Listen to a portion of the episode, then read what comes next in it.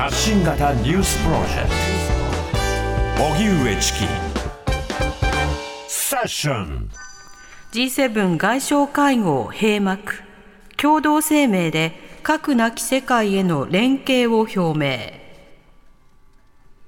長野県軽井沢で開かれた G7 先進7カ国の外相は今日3日間の日程を終えて共同声明を発表しました。議長として会見した林外務大臣は G7 が核兵器のない世界に向けたコミットメントを確認したと表明。また、中国の核戦力拡大への懸念と透明性を確保する重要性を共有したと述べました。一方、ウクライナ侵攻を続けるロシア軍に対して即時無条件の撤退を求めていて、核の威嚇は受け入れられず、核兵器の使用は深刻な結果をもたらすと指摘。対ロシアの制裁強化やウクライナ支援の継続なども打ち出しました。岸田総理に爆発物、容疑者参院選に立候補できず提訴。岸田総理が選挙の応援のため訪れた和歌山市の演説会場に爆発物が投げ込まれた事件の続報です。威力業務妨害の疑いで逮捕された容疑者の男が去年の参議院選挙に立候補できなかったのは不当だとして国に対して訴えを起こし退けられていたことが分かりました。容疑者は去年7月の参院選で立候補できる30歳に達しておらず、また供託金も用意できないため立候補できませんでした。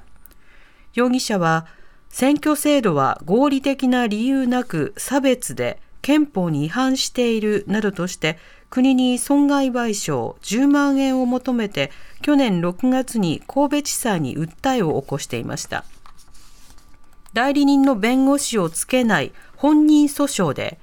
神戸地裁は去年11月、訴えを退けましたが、容疑者は大阪高裁に控訴していました。スーダンで激しい戦闘続く185人以上が死亡か。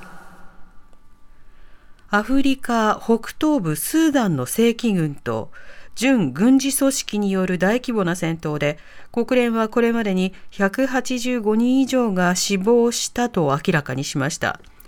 国連の安全保障理事会が17日、現地の情勢を協議する緊急会合を非公開で開催し、スーダンを担当するペルテス事務総長特別代表が現地からオンラインで記者会見し状況を説明しました。会合後、アフリカの理事国ガーナ、ガボン、モザンビークの代表は記者団に戦闘が本格的な紛争になる恐れがあると危機感を示しました。首都のハルツームでは空港や主要な橋が封鎖されているほか、病院も機能していないということです。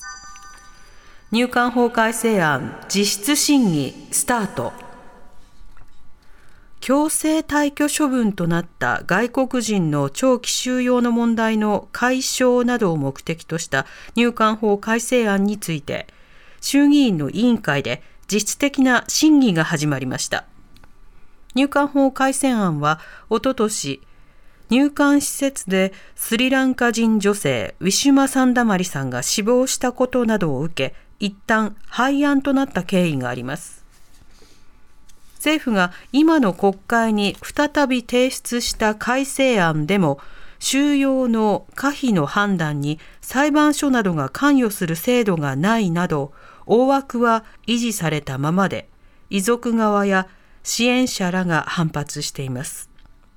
斉藤法務大臣は改正案の内容はウィシュマさんの事案を踏まえたものだと説明し理解を求めました。出資名目で集めた金を貸付金と装った疑い、コンサルタント会社の社長を再逮捕。実態のない投資話を持ちかけ、出資者から金を騙し取ったとして逮捕された出資コンサルタント会社、フリッチクエスト社長の森野幸太容疑者が組織犯罪処罰法違反の疑いで再逮捕されました。森野容疑者はおととし10月から去年1月頃に出資者178人からおよそ6億8900万円を集めた上でインド洋の島国セーシェルにある会社に貸し付ける契約を結んだと装った疑いが持たれています。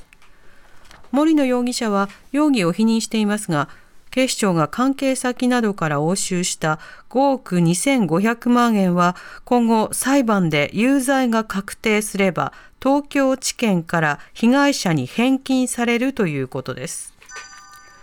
ニューヨークに中国の警察を設置し活動男2人を逮捕。アメリカの検察当局は17日ニューヨークのマンハッタンにあるチャイナタウンで中国政府の指示のもと秘密の警察署を設置し活動したなどとして男2人を逮捕しました。このほか男らは去年 FBI が捜査した際中国政府の公安部との通信記録を削除し捜査を妨害した疑いが持たれています。また逮捕された男の一人は去年中国の公安部からの依頼を受けカリフォルニア州に住む民主化を求める活動家の居場所を特定するのを手助けしたほか中国からの亡命者を脅すなどして帰国させようとしたということです。おしまいに株価と為替の動きです。今日の東京株式市場日経平均株価は昨日に比べ144円ほど高い28,658円83銭で取引を終えました。一方、東京外国為替市場円相場午後4時現在1ドル134円31銭から34銭で取引されています。TBS ラディオ発信型ニュースプロジェクト。セッション